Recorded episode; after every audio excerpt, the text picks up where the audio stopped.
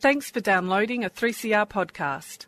3CR is an independent community radio station based in Melbourne, Australia. We need your financial support to keep going. Go to www.3cr.org.au for more information and to donate online. Now stay tuned for your 3CR podcast. Welcome. You're listening to the Living Free Show on 3CR Community Radio, 855 kilohertz on your AM dial. Thanks to the Ruminations crew for another great show, highlighting issues around homelessness.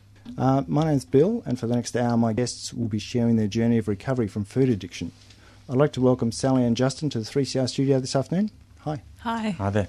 Um, as members of Food Addicts in Recovery Anonymous, they're going to share their experience with food addic- addiction and how Food Addicts has helped them.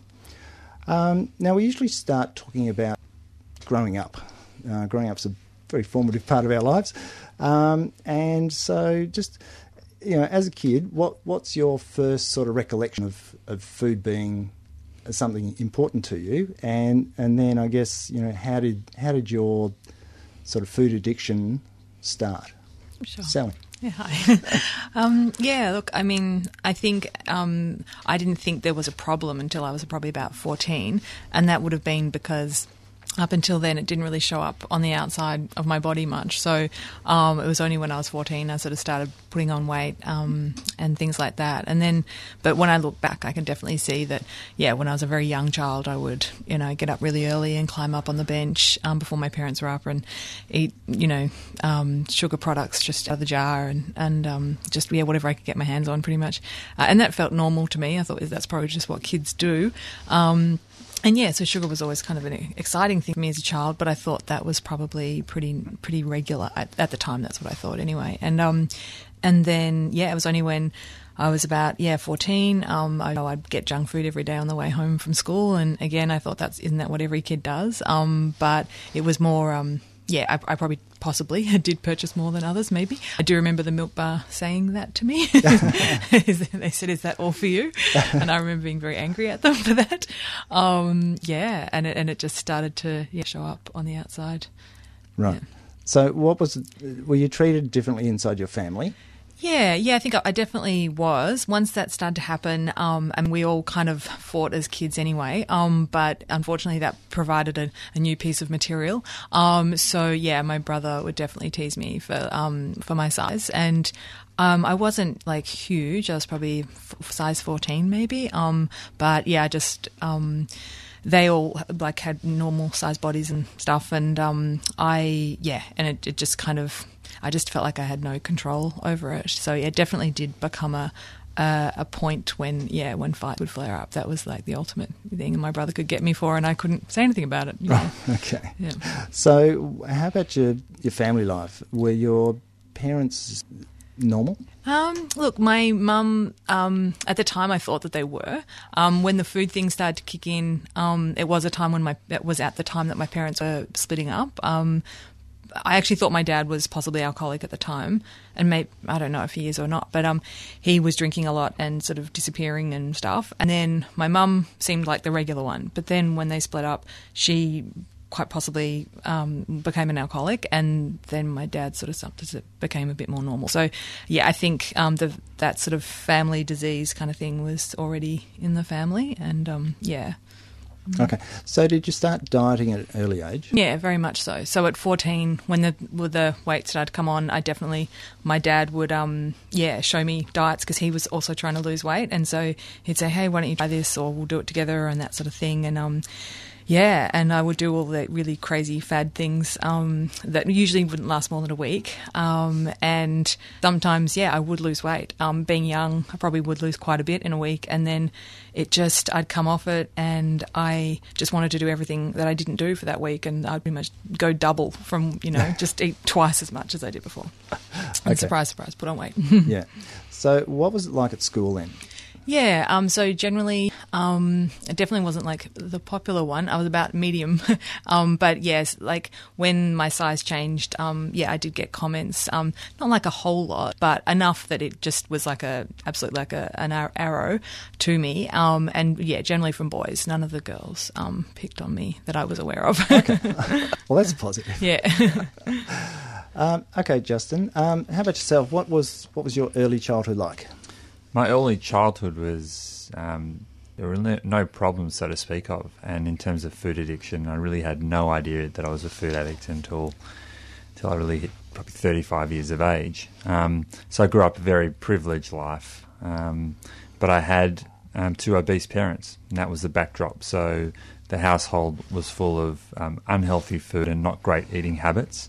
And I certainly grew up loving um, all sorts of sweet foods, and I needed. I remember mum trying to feed me healthy food like vegetables and, yeah. and proteins, and it was like, no, that doesn't it doesn't taste any good. It doesn't do anything for me. It was kind of like what I used to feel, and and that's that's probably the, the, the recollection of food had to do something for me from a very young age, and um, you know, like Sally mentioned before, like sweets were, were, were it. I needed food, and I found myself as having copious amounts of, of sweets and chocolates and ice cream were like my absolute. I, I could eat truckloads of it um, from from any age, and I, I guess I had um, the ability to do that, and it wouldn't show up.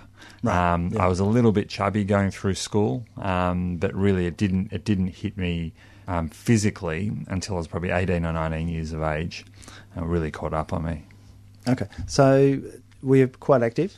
Yeah, very active. Uh, yeah. Uh, did a lot of sport. Um, were you a uh, gym junkie too? Not a gym junkie. I yeah. got I got there. Um, yeah. Again, when I, when I got into university, that's when I started to to really get into intense exercise, and that was a pattern that was created over my life where. Um, what I what I would do would play games and starting to notice again the backdrop of being scared about looking like my parents and being obese. I would kick I'd kick into action. I'd go and do either some intense exercise regime or a gym um, regime, and I'd be able to get my weight down to the right level. And it's almost like literally when I got to that right level of weight, I'd like exhale relax. now, I'd relax, and literally the whole the whole bad all the bad habits would, would, would come in again, and I'd be climbing the scale again in weight. And that was the roller coaster I rode really until I found FA. So, um, not much fun. Okay. Yeah. So, what was it like in relationships for you then? Um, my relationships. This is this is, I guess, the challenge of my my food addiction. That um, in active addiction, all my relationships seem to be okay, and even the ones that were broken weren't my fault. Right. Okay. Uh, yeah. No, it was everyone else's fault. So the world owed me in every way. So um, I basically had done nothing wrong um, um, until I got to a point where I felt so broken. And in the program in FA, what I do is I have a really good, honest look at my relationships and and the wreckage that I've caused in those relationships. And thank God I can now see that yep. um, and see those things. But I, I, I was totally blind, and that's, I guess, the challenge with being a food addict for me is that I was so blind to what was the reality and how I was really feeling and what was happening with those relationships. But um, I guess I'll share that before I came into this program, I was not talking to my parents. I wasn't talking to my siblings. Um, I had three children um, and a wife. The marriage was in, in not great shape. I didn't want to see my kids.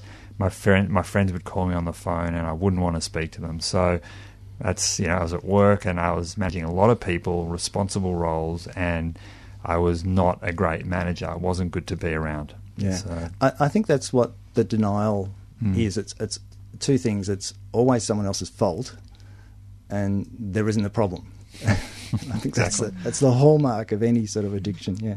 Um, so back to you, Sally. Um, so how did how did things change then while you were at school? What what sort of things occurred? Yeah, so um, I ended up changing schools when I was about 15, um, and then, yeah, a new school uh, it was a public school, and I just um, got a bit more rebellious, um, and then I just yeah went to sort of um, drugs, alcohol, um, you know, getting involved with guys, and then all of a sudden, you know, for me at the time, yay, the weight came off, but it wasn't because I went healthy. It was just because um, the drugs made me get slimmer. So, no. and then I wasn't focusing on the food because I had all that other stuff going on. So, um, yeah, it seemed like a success though at the time because I was like, yay, I'm finally slim. But um, it wasn't, um, yeah, wasn't healthy. Wasn't sustainable. No. so how did what happened? Um, so then, um, yeah, look, thank you God. Uh, years later, well, I came off the drugs at 18. Then years later, I came into AA when I was 28, and um, uh, yeah, I was um, yeah great, greatly relieved. Um, but then the food stuff kind of came back. Um, so everything that I'd been using before to cover it up um, was gone, and um, yeah, I just started eating more again. Um, but yeah, I mean, I will mention that during that time before when I was using drugs and alcohol and things, um, sometimes I wasn't eating enough. So I actually did also go through a period where I was like probably underweight and um, and like losing weight even when I didn't want to lose weight, and that was quite frightening too. So I definitely have both sides of the disease, I think, of the having too much food and then also possibly like the anorexia kind of stuff. Okay, mm. right. Um, so just to take you back to the AA thing, so mm. why did why why AA? Um, because my um, thing, my yeah, my drinking was um, uh, very unpredictable. I, I, remember at the time thinking it was like Russian roulette. I definitely didn't do it every day, and that's why I didn't think that that's where I needed to be. But then I realized every time I did do it, it was um, it could end up with me falling asleep on my doorstep without ever actually coming inside, um, or just waking up in the morning having absolutely no idea how I even got home. Um, and that became pretty frequent. That was almost yeah impossible to drink without black, uh, blacking out. And um, and my relationships um, just all over, like whether it's friendships, housemate, um, any guy I was going out with would usually break up, usually because of alcohol. But I didn't think that was the issue. Right. Okay. Mm. um, so, in AA, what what changed for you then once you identified what the problem was? Mm-hmm. Um, that you, uh, sorry, with AA recovery, you mean? Or, yeah, or just yeah. yeah, just the realization that yeah that I guess it's to me it's the understanding of what the problem is. Yeah, yeah, yeah, yeah. Well, absolutely. And then that was a huge that was huge relief in walking in and having identification with the rest of the group and realizing, oh wow, I'm I'm home um, in that particular meeting to start with, and um, and then and then I did yeah, I guess start working on the steps and everything, and um, and yeah, and then it all just um, helped so much. Yeah. So, what did you notice once you got the alcohol under control? Yeah, the, look, the food stuff. I first started eating more, which um, and definitely eating more sugar. And um, I, you know, I had uh, peers in AA who said, "Oh, that's normal, that's fine." It even says it in the big book that you know, eat more sugar, it's good for you, and it'll stop you from drinking. So I was like, "Okay, all right," but something in the back of my mind mm. thought, "I don't feel like this is all right for me." Um, and yeah, I was eating until I was feeling sick at night, like I wanted to throw up, and um, I remember just thinking, "Wow, now I'm just like." Um, an addict again, but now it's with this. And um, it was, and I just had no control over it. I had no control over. I couldn't just decide I was only going to eat half that thing, half that packet, and half or two pieces of that thing. I just had to finish everything that was in front of me. Yeah. Okay. Scary mm. stuff. Yeah. um, Justin, so you um, you're putting on more weight, exercising. So relationships and family, how was that going? Well, I it was it was a period of probably uh, 15 years of um, having enormous amount of ambition um, and drive to succeed, um, and nothing seemingly was ever enough. So it was um, being in a, a job and seeing a promotion opportunity and getting the promotion opportunity and getting excited for five minutes and then feeling, well, that's not enough. Or it was um, you know, buying our first house, um, and uh, all of a sudden, you know, two bedrooms is not big enough. I need three, and then three bedrooms with a small courtyard is not big enough. So I need a bigger backyard or whatever. Like nothing in my life was ever enough. Um, so what happened for me was um, the frustration, that, that fear, doubt, and insecurity that I had with everything, like not having enough it came out sideways with everybody that I loved effectively. So, with my wife, um, in particular, um, the height of my food addiction with two children. Um, I mentioned my parents. So they were the people who um, effectively, when I turn, when I go to sleep and I wake up the next day, they're all there still. Um, but it's my friends and the sort of periphery in my life that I would behave for. I would like massage and I would put on that facade for, and um, they're the relationships that I, you know, and acquaintances. They're the ones that I really worked hard at. Yep. So I had a very big network of people that I it took me a lot of energy and effort to keep to keep them up to date. But the ones that that I love now yeah. that mattered, I would absolutely neglect them.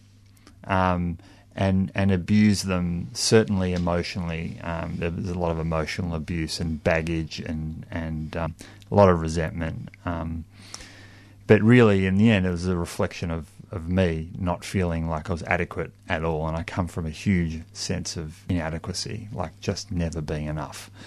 Um, and and you know, to bring it back to, to my addiction, that's that's where food is just so easy to go and grab.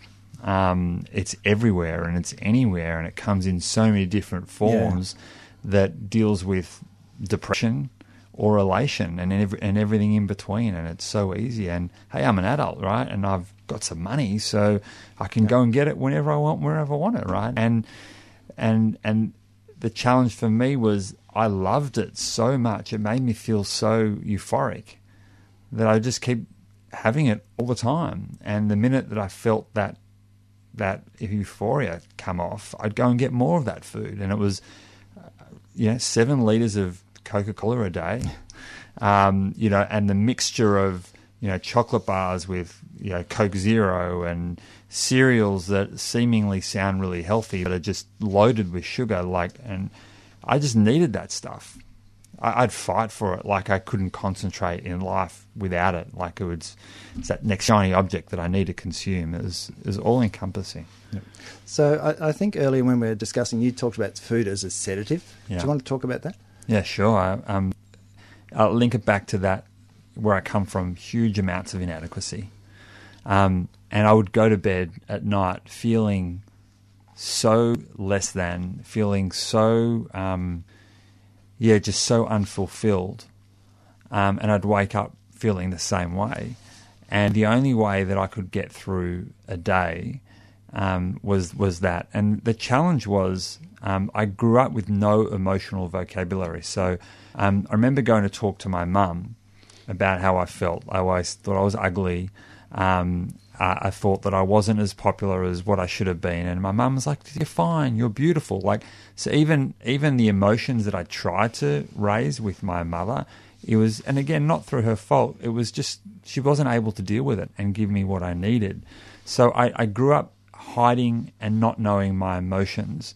So so the, the, the power of my drug of food was that I didn't have to know my emotions. I just there was a subconscious trigger that when I felt inadequate or I felt scared about something, autopilot took me to whichever food substance was going to do it for me in that moment. And typically it was a calm down, right? It was typically like just trying to bring myself um, away from some depression or some anxiety of some sort, and it would just sedate me. Okay, right. You're listening to the Living Free Show on 3CR, 855 kilohertz on your AM dial, and 3CR on your digital radio. We have some podcasts of the show available at 3cr.org.au forward slash living free, and they're also available on iTunes. If you've got a question or a comment about the show, then you can call the station on 9419 8377 or send us an email at 3crlivingfree at gmail.com. Uh, we're on Facebook and Twitter with the handle of at 3CR Living Free. Uh, we have a community service announcement about Overdose Awareness Day, which is on tomorrow, 31st of August. I'll just play that for you. International Overdose Awareness Day is held annually on the 31st of August. It is a day to raise awareness of overdose, reduce the stigma of drug related death, and acknowledge the grief felt by family and friends of those who have died. With the ongoing stigmatisation and criminalisation of people who consume drugs in Australia, International Overdose Awareness Day is as important as ever. This year, 3CR will be broadcasting a special half hour program at 10am on Friday, the 31st of August. Join us for a panel discussion looking at current efforts to reduce the tragic loss of life from overdose in Australia. Experts will offer perspective from the fields of research, service delivery, and most importantly, peers in the community. Um, I'm talking with um, Sally and Justin about being a food addict and recovery through the organisation Food Addicts in Recovery Anonymous. Um, so back to you, Sally. Um, I think when we finished talking before, we were talking about you know getting into AA and starting to realise that once your drinking was under control, your eating became a problem. So what sort of things happened, and what were the sort of circumstances around your awakening to the, the new the new problem? Sure. Um, yeah, I definitely at first just recognised that I was um, eating more and that I felt like, as I said, I had no control. I couldn't put the food down, particularly, yeah, sugar and flour, I guess, in hindsight. Um, then I went into OA um, and I um, gave that a go for a few years, um, and it kind of helped a little bit. Um, I, at the same time, like I was recognizing that um, yeah, I did definitely do the overeating thing, but I also um, had a desire to undereat, and I think I still had those memories of being picked on and teased as a child, and I just wanted to control that. And I thought the ultimate way would be to not eat at all. So I wished that that was a possibility at times. Yeah. Okay. Yeah. Mm. So yeah. So you can do the extremes. You just can't take middle road. No, no middle road. um, so were you dieting and things. What were you doing to control? It's a, it's a good yeah. point. Um, I, I think I'd given up on the diets after probably 16. Um, but yeah, I think I'd started to create all sorts of other things in my head. Like um, I would maybe try to be vegetarian, thinking that would help me lose weight. I would try not eating wheat. I thought that maybe was the main issue. Um, in OA, I guess I was just trying not to have sugar. Um, but then my quantities were kind of all over the place anyway. The minute I'd sort of come off something, if it was like, let's say, sugar, then I'd turn to all the pseudo sugar things. Or if I came off wheat, I had every other flour product under the sun that wasn't wheat. Um, so I would just, there was just so many loopholes. And um, and the guilt and the fear around food was just increasing and increasing. And so the food that I was eating was becoming more limited and it just consumed my thoughts. Yeah. Okay. Um, so, Justin, um, I think we're, earlier we were talking about you know using food as a sedative and stuff like that, and you know work and home being problematic. So, did your family identify you had a problem? I, I don't think so. Um, I think most people still think I don't have a problem. Um. You know, I, I only carried only um, 22 kilos more than I am now. So yep. I'm 79 kilos. I was 100 two, 100, 101, 102 kilos. And um, so I didn't look, I just looked like a thick set kind of guy. Um, pretty normal um, in, in, sort of t- in today's day and age. Um, but no one knew what I was going through emotionally. Yep. No one had any idea. And like I said, I had no one I could share it with. Um, the first, the first person to really understand it was when I went to a psychotherapist to deal with their gambling addiction. Um, and, and I had a chance to really open up about how I felt. But no one thought I had a problem. Wow. Yeah. yeah. Okay.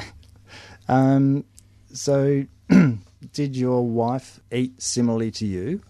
Was it was that an issue? Or? So, so my wife um, actually is in in Food Addicts and Recovery Anonymous as well. Um, she led me into this program because I would never have gone to have a look for it. I was too too arrogant to do that. Um, so my wife um, typically um, had what I ate, but also her story is she had tried lots of different things. Um, but typically we would eat more or less the same types of things. We'd go out to the same restaurants, um, enjoyed the same types of foods. So very similar. She uh, she definitely knew uh, that I had a problem once she had dealt with her started dealing with her food addiction as well though. Okay, right. So, so food was obviously a powerful source in your life. Mm. So, what sort of things did you use it for? Mm-hmm. Well, um, for me, my body image was one side of it. So, I thought that I needed to look good to impress people. So, being in the right size body and even the memory of, of uh, my, parents and their obesity was enough to really try and scare me into getting into a healthy body. So that was one part of it, obsessing around around my body image.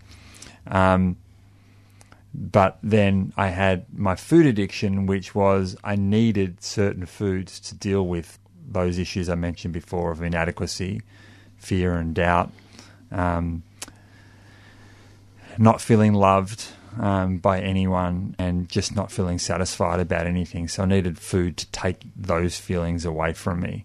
So it was. This is the whole craziness of of my addiction was I wanted to be in. I wanted more, most desperately, to be in a healthy body and look good to impress people. But I obviously wanted the food more because, and it wasn't healthy food. It was it was really rubbish food. It was chocolate um, and ice cream, which is like I could eat truckloads of it um, at any time. Um, and not worry about. It. I tried to have one of them, but never. It was never one. It was a bowl or a it was a carton of things, right? So it just had it's totally powerless. So here I go. I'm trying to look good, but I couldn't help eat these foods, um, and it's a vicious cycle that I set up where I would feel bad, I'd feel inadequate, I'd feel fear of some sort, and I knew that food um, would take that away from me, and I'd feel better and then I'd kick my own backside because hold on, you're meant to be in a healthy body. Why are you doing that to yourself? Mm. I'd kick my backside, I'd feel bad about it, and I need more food to fix it, right? so I was on a hiding to nothing, right? Yeah, yeah. So what what sort of things? How did you use food as you know in to I guess compensate for the way you're feeling? What sort of things did you do? Well, it was literally I said you know the, the copious drinking of of Coca Cola, for example. It was going home, knowing that I'm going home for a a healthy a meal that I asked my wife to make, which I, was healthy, um, and coming home to the stresses of my household and not being able to drive past fast food restaurants and stop. Um, so I used food to calm me down as I as I got home. I might have come out of a really intense meeting at work and just felt like I should have said this, or I should have done that, I could have done this, or I could have done that, and I needed something to calm me down. Um, that was it, and and again, but that was the other side was managing my body image. So extreme exercising, um, three or four times a week for one and a half to two hours, um, first thing in the morning, like again doing that to my body as well um, to try and cope to look good. Okay, sounds extreme, doesn't it? Mm. Um, uh, so back to you, Sally. Um, so you're in Overeaters Anonymous. Mm. You're not feeling terribly good about yourself mm. and having struggling to, I guess, um, get the desired result for you. Mm. So what what causes you to to do something mm. different? Yeah, sure. Um, I think that I guess a few life circumstances were happening at the time. I was um, studying an honours that um, wasn't working out for different reasons, and uh, I think uh, maybe there had been a relationship breakup. It's all a bit of a blur, but um, I know that um, uh, during all that, the food, uh, it was just so um, out of control. You know, um, I'd gotten to a point pretty much where when I felt comfortable enough to eat, when the stress and anxiety wasn't so high, I would just eat as much as I could because I was worried about the next time I wouldn't eat or wouldn't be able to eat. Um, and it was just. Um, yeah, I just knew I had no control. It was everything that I constantly was thinking about and and I felt guilty as I said every single portion of food that went into my mouth I felt bad about. So I was feeling emotional and I called up um, I, w- I think I went to call a few of the normal people I might call if I wasn't feeling great and um, I couldn't get onto any of them and I randomly just called this person who had been in um, Overeaters Anonymous uh, with me, but um, had spoken to Rosina a, a while. So um, and shared what I was going through on the phone to her, and um, and she said, yeah, that she was going to FA, and um, that you know, did I want to come along to a meeting? And then she came and picked me up for a meeting, which um, so funnily enough, my first meeting was the thirty first of um, December, so it was like New Year's Eve, uh, two thousand and nine, I think. Yeah. okay, mm. so what's so, what was the difference for you between OA and FA? Mm. So for me in FA, um, there's yeah, it's just more structured, um, and you know the word abstinence is in both programs, but um, abstinence in FA is very um, sort of spelt out. Um, that the abstinence in OA, um, it's a bit more loosely based, and that just wasn't working for me at all. I needed I needed the structure, and I also required the the the the sponsorship in FA was um, yeah, it was again more structured. It was sort of like in the beginning, I think every every day and for a particular period of time, and at a particular period of time, I would speak to my sponsor, and that was just what I needed because I needed that like full on support and also more support from my fellow members rather than just kind of calling them whenever I thought might be a good idea um, yeah, it was much more encouraged to speak to a certain number of members every day, and I just yeah, it just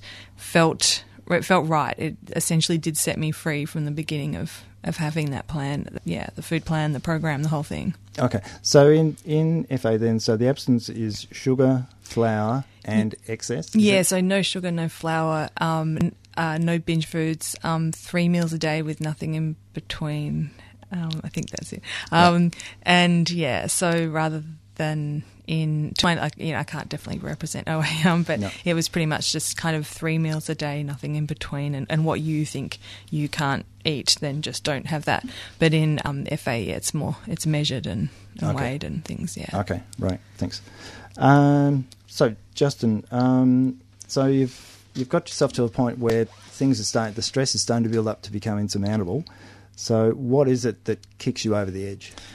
Yeah, so I this is eight years ago almost. Um, I was uh, in a very senior role in a large organisation, um, totally overwhelmed, um, managing far more than I was capable of doing. Um, married, broken marriage, um, certainly on on the edge, and had three children that um, I was not involved with at all and not engaged with. And um, so I was sitting there and I was in sitting at my desk. Um, I looked down at my stomach and it was overhanging my belt buckle. Like I just, I was horrified at how I looked. Um, I'd just been to um, the tailor because I wanted to get my pants, my, my suit pants taken out. Um, and they told me that they can't take that out anymore because there's no more material. And I had to go and buy um, a suit for work that would fit me.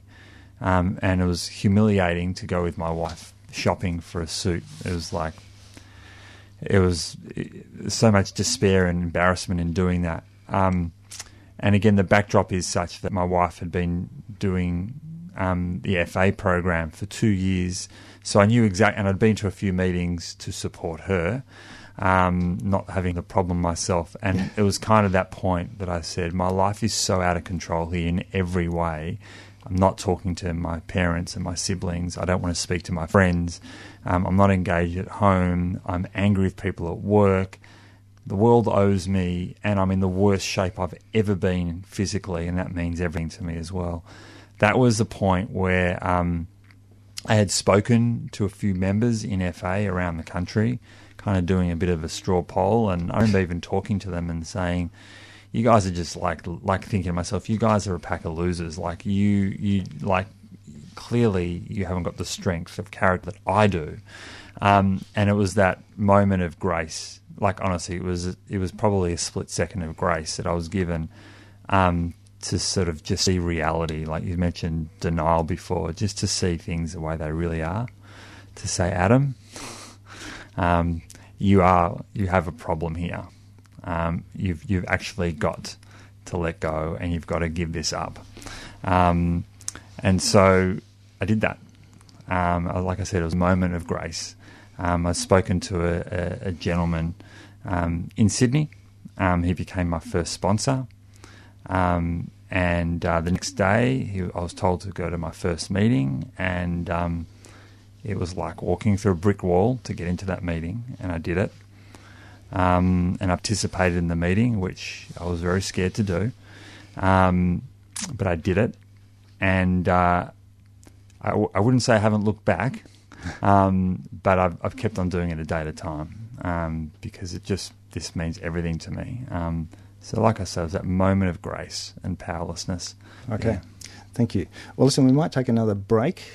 Uh, you're listening to the Living Free Show on 3CR, uh, digital radio, and live streaming on 3cr.org.au forward slash streaming.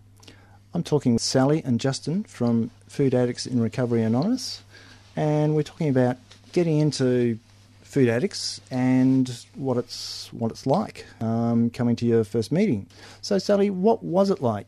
What sort of you'd been you'd you'd been to AA, you'd done steps, you'd gone to Overeaters Anonymous. What was it like coming into food addicts? Yeah, sure. Um, I remember being very nervous the night that I was going, um, and I remember thinking that was strange because I was very familiar with 12 step programs. Um, but I think something inside me knew that something was going to come off, like a layer of me. Um, ho- hopefully, the last the last thing that was there to, I guess, block me off from the world.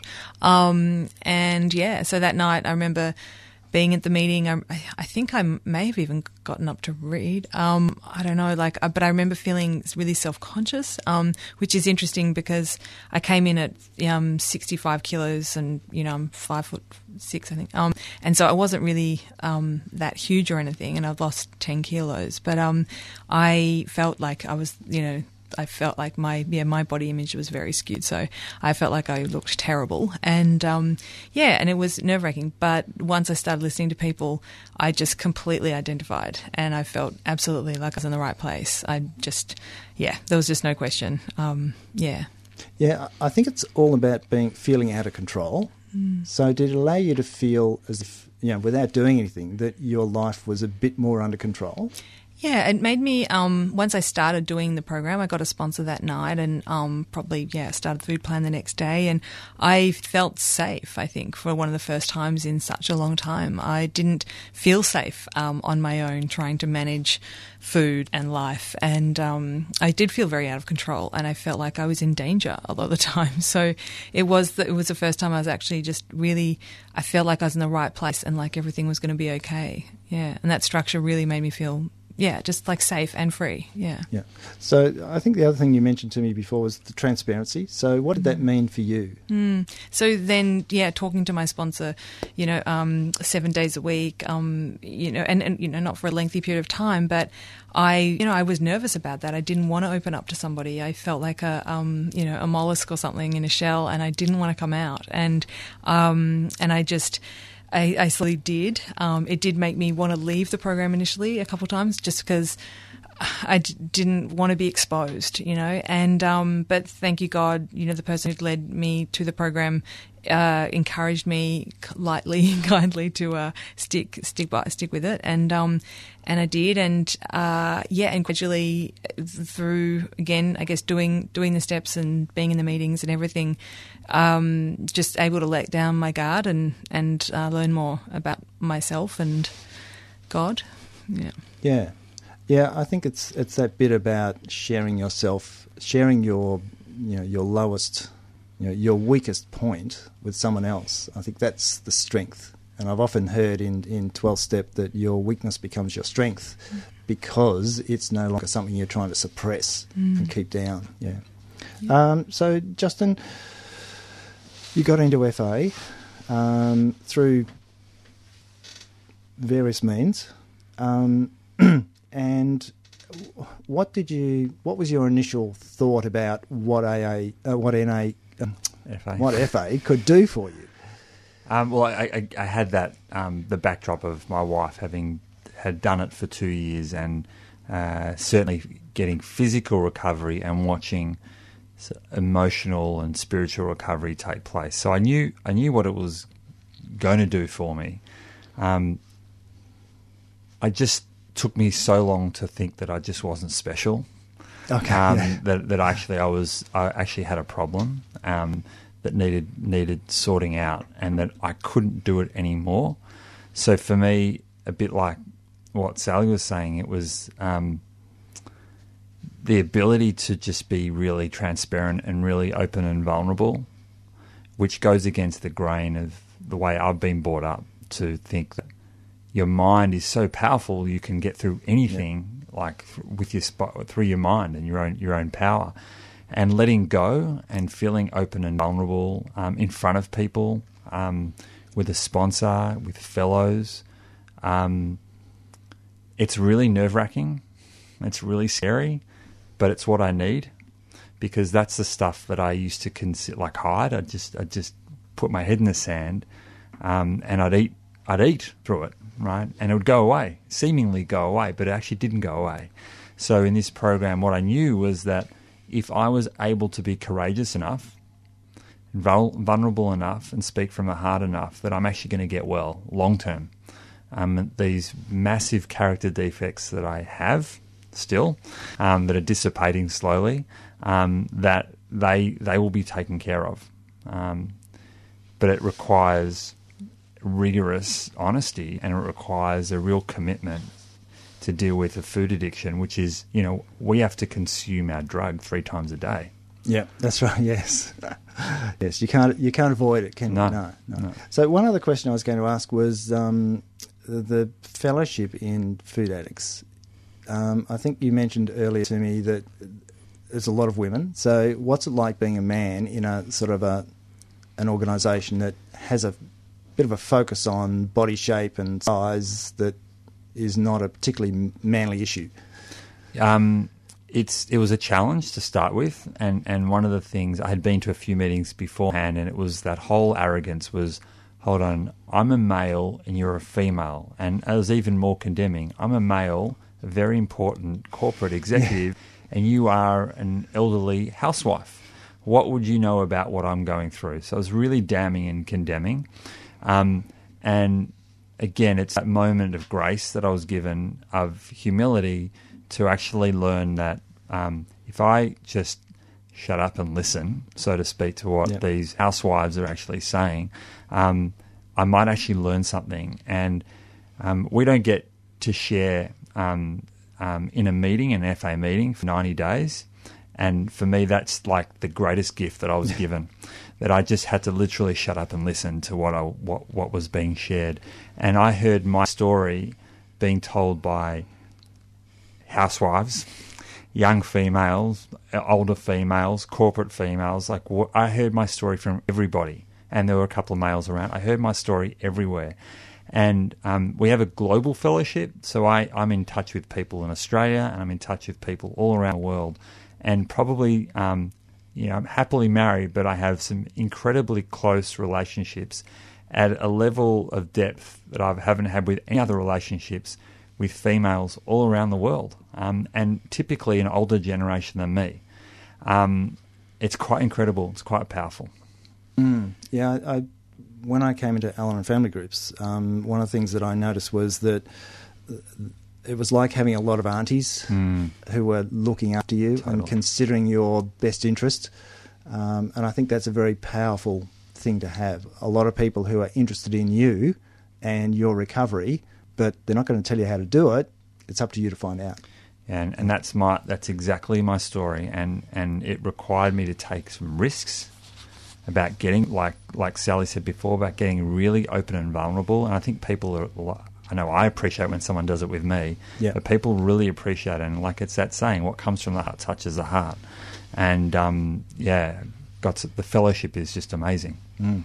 So Sally, what is how's how's that helped you? How's the fellowship helped you to get on with your life? Yeah, um, it's it's really been such an amazing process. I mean, just like what you guys have shared, that level of honesty initially is kind of scary, and I definitely didn't feel like um, that I had this protective layer on me anymore, and so that was kind of like digging deep and diving deep and discovering things, and that can go be from talking to people or going through the steps. But I um since then, yeah, thank you God, like that. I um yeah, I'm able to now. I feel like I'm on the path that potentially I was created for, in the sense that I um yeah, my sort of my career is going in the direction that I you know had planned, and I'm studying um in an area that I'm really interested in, and um, and it's kind of yeah, it's all sort of moving in in the direction that I had passions for in my life, but before I just wasn't able to complete or follow through with because I was um, constantly interrupted, let's just say, by the disease and just managing rather than thriving. Yeah. Okay.